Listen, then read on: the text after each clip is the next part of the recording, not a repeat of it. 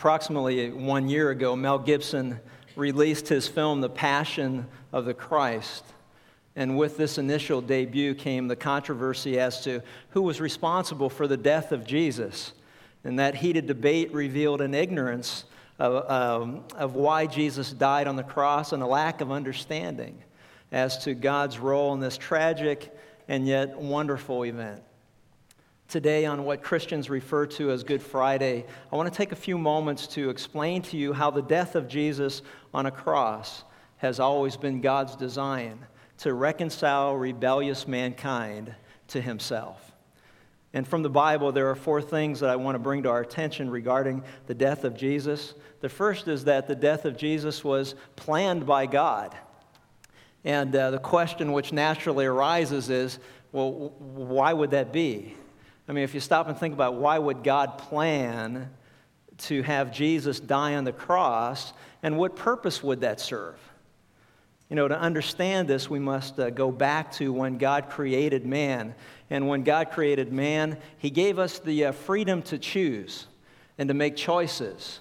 And as any of us know who have that freedom to make choices, there are times in our life where we choose to do those things that aren't right. And uh, there's consequences that follow. Any of us who have had children or grandchildren know that when you give them the freedom to make choices, we run the risk of them making choices that maybe aren't in their best interest or maybe aren't the wisest things to do. But at the same time, we also learn, uh, understand that it's part of the learning curve. It's like you have to step back sometimes in life and say, okay, you know what? Let's see you make a choice because what's important behind the choice is the thought process that takes place. Well, when God created mankind, He gave us the freedom to choose. We often refer to it as free will.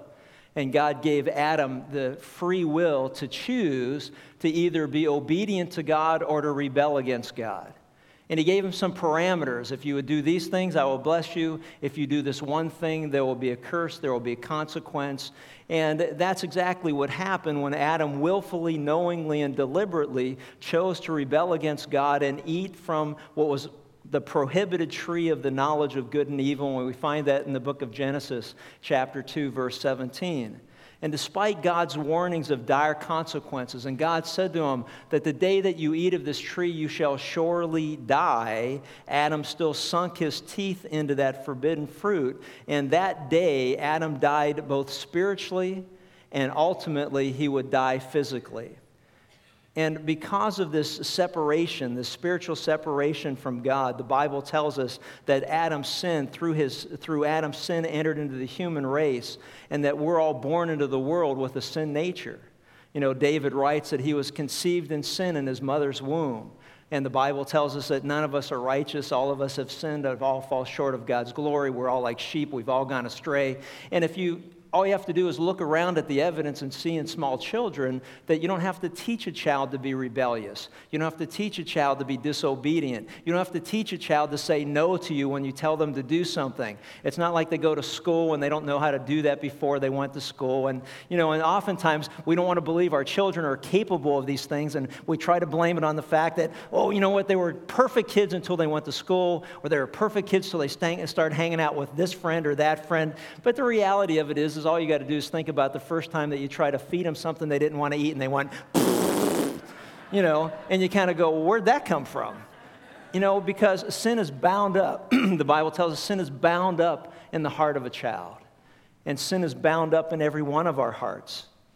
And because of that, this sin entered into the world, and with sin came death, spiritual death where you and I are born into the world at enmity, the Bible says, are separated from God, at you know, enemies of God, rebelling against God, having turned our back on God, that we will ultimately die physically because the wages of sin is death. The consequences of our sin nature is that one day we'll die physically. And so we have this window of opportunity in this lifetime to come to recognize and understand exactly what it is that God wants us to know, and that is all of us are sinners and fall short. All of us, you know, don't measure up to what God's standard is of perfection. And so when we look at this and understand this, we begin to recognize that, you know, that we shall surely die and that human, you know, humanity is in a mess. And that's bad news. See, but yet, despite this bad news, we're told that God had a plan in place even before Adam rebelled. And you say, well, how can that be? And their answer is very simple because God is God and He knows all things. God, in His sovereignty, knew in advance before Adam chose to rebel against God that, that He would choose to do so. And it doesn't preclude the fact that you and I have the freedom to choose. It just introduces a whole new dynamic that's hard for us to comprehend, and that is that God, the creator of all things, infinite in wisdom and understanding and knowledge, can know what you and I are going to do even before we do it. For those of you, uh, those who have been with us through our study through the Gospel of Luke, we realize that when Jesus told Peter, even before Peter denied him, that before this evening was up, three times he would deny him before he would hear the rooster crow. You say, well, wait a minute, did Peter have free will? Absolutely. But was God sovereign? He sure is. So God knows in advance what we'll choose to do even before we choose to do it, and yet it doesn't violate our choice in the matter. And so, with that understanding, God planned for Jesus to die on the cross even before we're told the foundation of the world. If you've got your Bibles, turn with me to John chapter 3, verses 16 through 18, a very popular and, uh, and familiar verse to many of us. You know, for God so loved the world, but what we have to look at in context is that it, we're told that for God so loved the world that he gave his only begotten Son, that whosoever would believe in him would not perish but have everlasting life. And it goes on to say, For God did not send his Son, Jesus, into the world to judge this world, but that the world should be saved through him. For he who believes in him is not judged, he who does not believe has been judged already. And so God said that I, am sending my Son into the world, the Lord Jesus Christ. And the plan before the foundation of the world was that Jesus would die on the cross. And in Revelation chapter 13, verse 8, we see this very clearly, where God tells us that even before the foundation of the world, the Lamb, Jesus, would be slain, and all who dwell on the earth will worship him. Revelation 13, 8. Speaking of the Antichrist, everyone whose name has not been written from the foundation of the world in the book of life of the Lamb who has been slain. John the Baptist, you remember the first time he introduced Jesus to the people around him, said, Behold the Lamb of God who takes away the sins of the world that Jesus came as a sacrificial lamb, as it were, the ultimate Passover lamb, to give his life as a ransom for many. And so the Bible clearly teaches it's by the, pre, the, the foreknowledge of God or the preordained plan of God. In Acts chapter 2, we see this once again re emphasized for us. And that is where Peter says, Men, in, in Acts chapter 2, verse 22, men of Israel, listen to these words. Jesus the Nazarene, a man attested to you by God with miracles and wonders and signs, which God performed through him in your midst, just as you yourselves know. Well, this man, Jesus, delivered up by the predetermined plan and foreknowledge of God, you nailed to the cross by the hands of godless men and put him to death. See, Jesus' death on the cross was planned by God and is the only means of redeeming, which means uh, in the Bible we talk about redemption. It means to buy back that which was lost into slavery. And so the question is if Jesus came to seek and to save that which was lost, the question that you have to ask is well, when was that which was lost lost? And we recognize from what God tells us is all of us were lost the moment that Adam rebelled against God and sin entered into the world, and through Adam, sin entered into the world through and into all of us. So God's plan from the beginning, before the foundation of the world, before Adam even rebelled against God, was that Jesus would die on the cross as God's only means to buy back mankind which was lost to sin and to the enemy and to darkness and to the devil and everything else that's there already been judged by God. Jesus didn't come into the world to judge the world, the world's already been judged. Why? Because we're all sinners. We're already judged. But He came into the world to save us from that judgment and that wrath that's to come. So, Jesus Christ, his death on the cross, is God's only means for you and I to be reconciled or made right with God. And if this isn't enough to convince you to put your trust in Jesus' death on your behalf and his resurrection, the Bible tells us that the death of Jesus on the cross was also prophesied in the Old Testament, which to you and I basically just means this. Simply put, God tells us in advance that this would happen, and not only does He do so, He does it in writing and with precise detail. It's been noted that there are over 34 prophecies that were fulfilled on the day that Jesus died. On that day alone, over 34 prophecies were fulfilled. This isn't in his entire lifetime, this is in one afternoon in the afternoon that we've come together to remember, and that afternoon that Jesus died on the cross, there were over 34 prophecies, which means events that took place that day that God had put in writing hundreds of years before and said, This is what is going to happen. And the reason I'm telling you this is so that you know that I have credibility in what I say.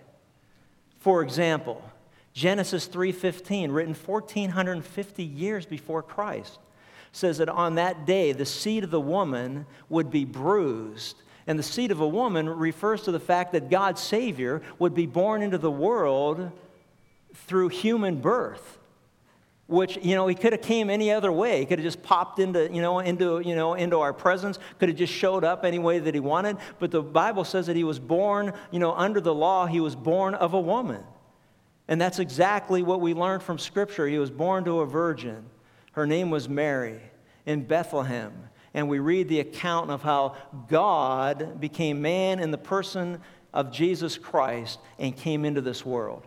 1450 years before it happened. All throughout the Psalms, which were written hundreds of years before Christ, at various times, we read that the fulfillment of Psalm 22 My God, my God, why have you forsaken me? Was uttered by Jesus on the cross, that there would be darkness on the earth. We saw that from noon till three o'clock in the afternoon as the sins of the world were poured out upon Jesus. Written hundreds of years before it happened, God says it's going to be dark on that day from noon on, and there'll be mourning as mourning for only a son. He goes on to say that he would be despised by people he would be surrounded by his enemies. He would be pierced in his hands and his feet, and not any bone would be broken. And you think about the fact that 800 and some years before Jesus was ever crucified, God said that Jesus would die that death. The Jews stoned everyone to death who they wanted to kill, the Romans crucified, and God said in, in, in, very precise terms that Jesus would be crucified. Not only would he be crucified, but at the end of the day, he would die, he would give up his spirit, and his bones would not have to be broken to hasten death. And God says, Watch and pay attention. I'm telling you this in advance so that you know that what I say is trustworthy and believable. He goes on to say that they looked at him, they stared at him, they despised him, they cast lots for his garments. They did not tear his garment, that Jesus gave up his spirit. False witnesses would be called against him. His friends would stand off at a distance. Judas would betray him. He would utter the words, I am thirsty. He would endure the pain and despise the shame. He would be offered sour wine to drink. When they looked upon him, they shook their heads. It, we're told the exact time of death from Daniel 9:26, written 532 years before Christ. And it goes on. He was disfigured by the cruelty. He was despised and rejected. He was crucified for our sins. He was offered as an offering for our sin. He didn't open his mouth to defend himself. And the Bible tells us that Jesus never, during his trials or on the cross, ever, ever threw out insults to those who were insulting him but he continually entrusted himself to God who judges righteously. That he would have a grave with the rich, which is just amazing because every, every criminal that was crucified was tossed in a garbage dump outside the gates uh, of the city. But he would be buried with those who were wealthy. And Joseph of Arimathea, a wealthy man, went and had a tomb that was made ready for the body of Jesus to be placed in it. He'd be betrayed for 30 pieces of silver. He'd be numbered with the transgressors, transgressors, meaning that here he would be crucified with those who were criminals. And we see that one to his right and one to his left. And on and on it goes. And the reason that I point this out to you is that I don't think that we understand sometimes the absolute amazing significance of those prophecies being fulfilled. And in order to illustrate it, one of my favorite illustrations that I have ever come across, and it just continually is mind boggling to me every time that I think about it, is the fact that there was a gentleman, and I'll, and I'll read this to you. His name is Peter Stoner, who was a man who specialized in probability and statistics. And he took eight prophecies, eight not 34 fulfilled in one day, not 270 others that were fulfilled during the life of Christ. He took eight prophecies and he demonstrated how absolutely incredible it would be for just eight of those to be fulfilled in the life of any one individual throughout human history. And this is what he wrote. The manuscript, manuscript for science speaks has been carefully reviewed by a committee of the American Scientific, uh, um, American Scientific Affiliation members and by the Executive Council of the same group, and has been found in general to be dependable and accurate in regard to the scientific material presented. He says the mathematical analysis included is based upon principles of probability which are thoroughly sound, and Professor Stoner has applied these principles in a proper and convincing way. And here's what he said. The following probabilities are taken from that book to show that coincidence is ruled out by the science of probability. Stoner says that by using the modern science of probability in reference to just eight prophecies, quote, we find that the chance that any man might have lived down to the present time and fulfilled all eight prophecies is one in the 10th to the 17th power. And what that means is, is that it's one in one with 17 zeros following it that this will be fulfilled in the life of any one person. And in order to help us comprehend what that means, he said this. He said, Suppose that you take 10 to the 17th power silver dollars and lay them on the face of Texas. They will cover the state two feet deep. Now, mark one of these silver dollars and stir the whole mass thoroughly over the state blindfold a man and tell him he can travel as far as he wishes, but he must pick up one silver dollar and say that this is the right one. What chance would he have of getting the right one? Just the same chance that the prophets would have had of writing these eight prophecies and having them all come true in any one man from their day to the present time, provided they wrote them in their own wisdom. The statistical probability of eight prophecies fulfilled in one person is that staggering. I can't even begin to do the math on what 34 would be on one day, yet alone 270 some over the course of Jesus' lifetime. The, the purpose of sharing that with you is this is that God put into written form what would occur in the future some 800 to 1350 years before it ever occurred. Staggering evidence.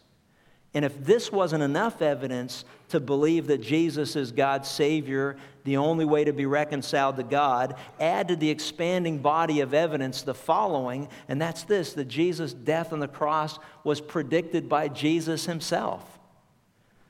I mean, Jesus knew what he came to accomplish, and he told his disciples before it would even happen back to that passage in John chapter 3, before John 16, we read these words in verses 14 and 15.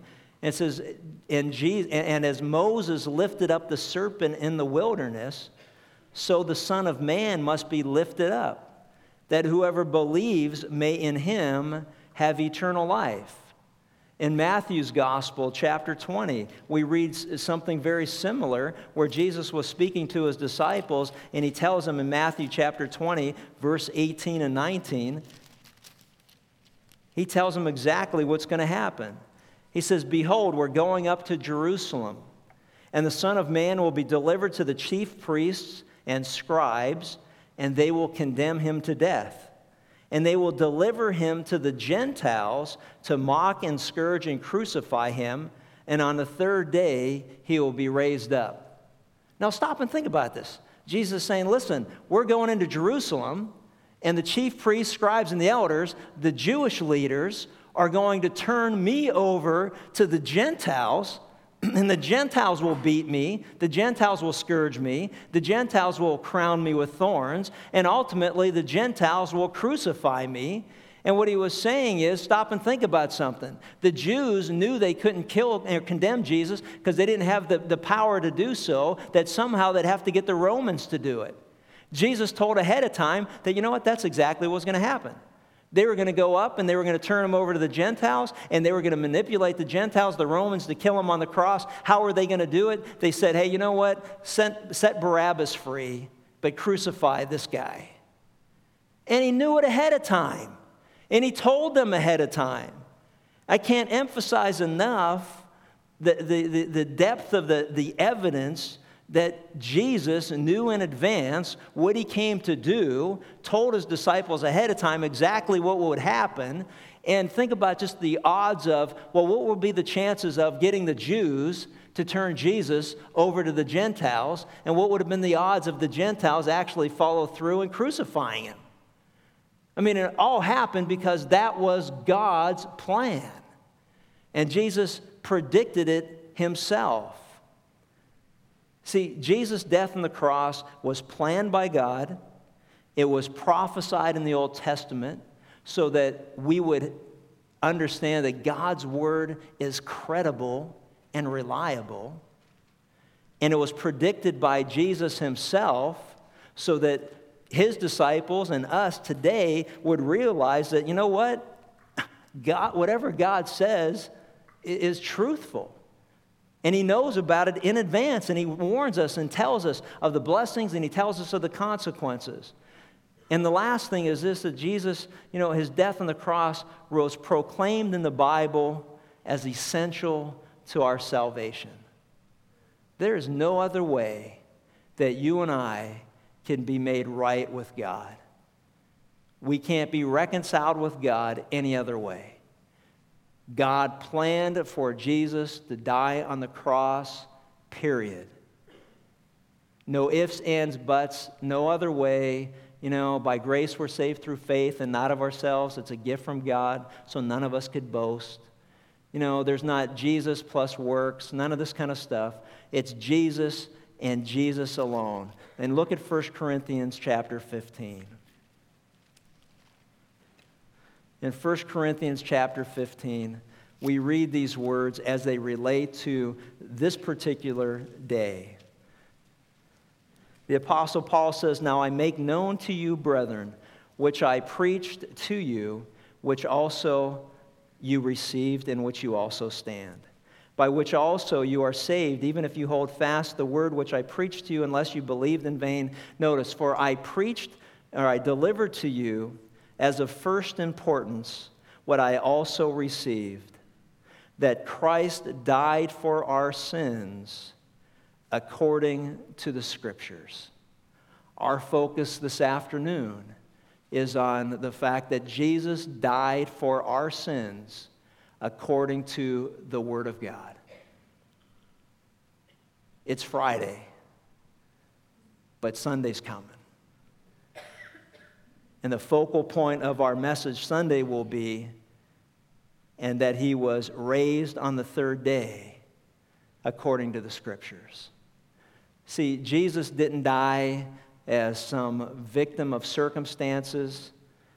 You know, the controversy of who killed Jesus shows the misunderstanding of many. God planned for Jesus to die on the cross. He told us about it in written form. Jesus predicted it before it would even happen. And now we see it's proclaimed in the Bible as essential to our salvation. He didn't die as a martyr for his own cause. He didn't die merely to show us an example of love. His death on the cross is essential to our salvation. The Bible says that Jesus died in order to save lost sinners from the wrath and judgment of God. For I came to seek and to save that which was lost. He died on the cross to redeem those who were under the law, to bring us to God, to give his life as a ransom for many. He died to reconcile us to God. He died to bear our sins. He died to take away our sins. He died to forgive our sins.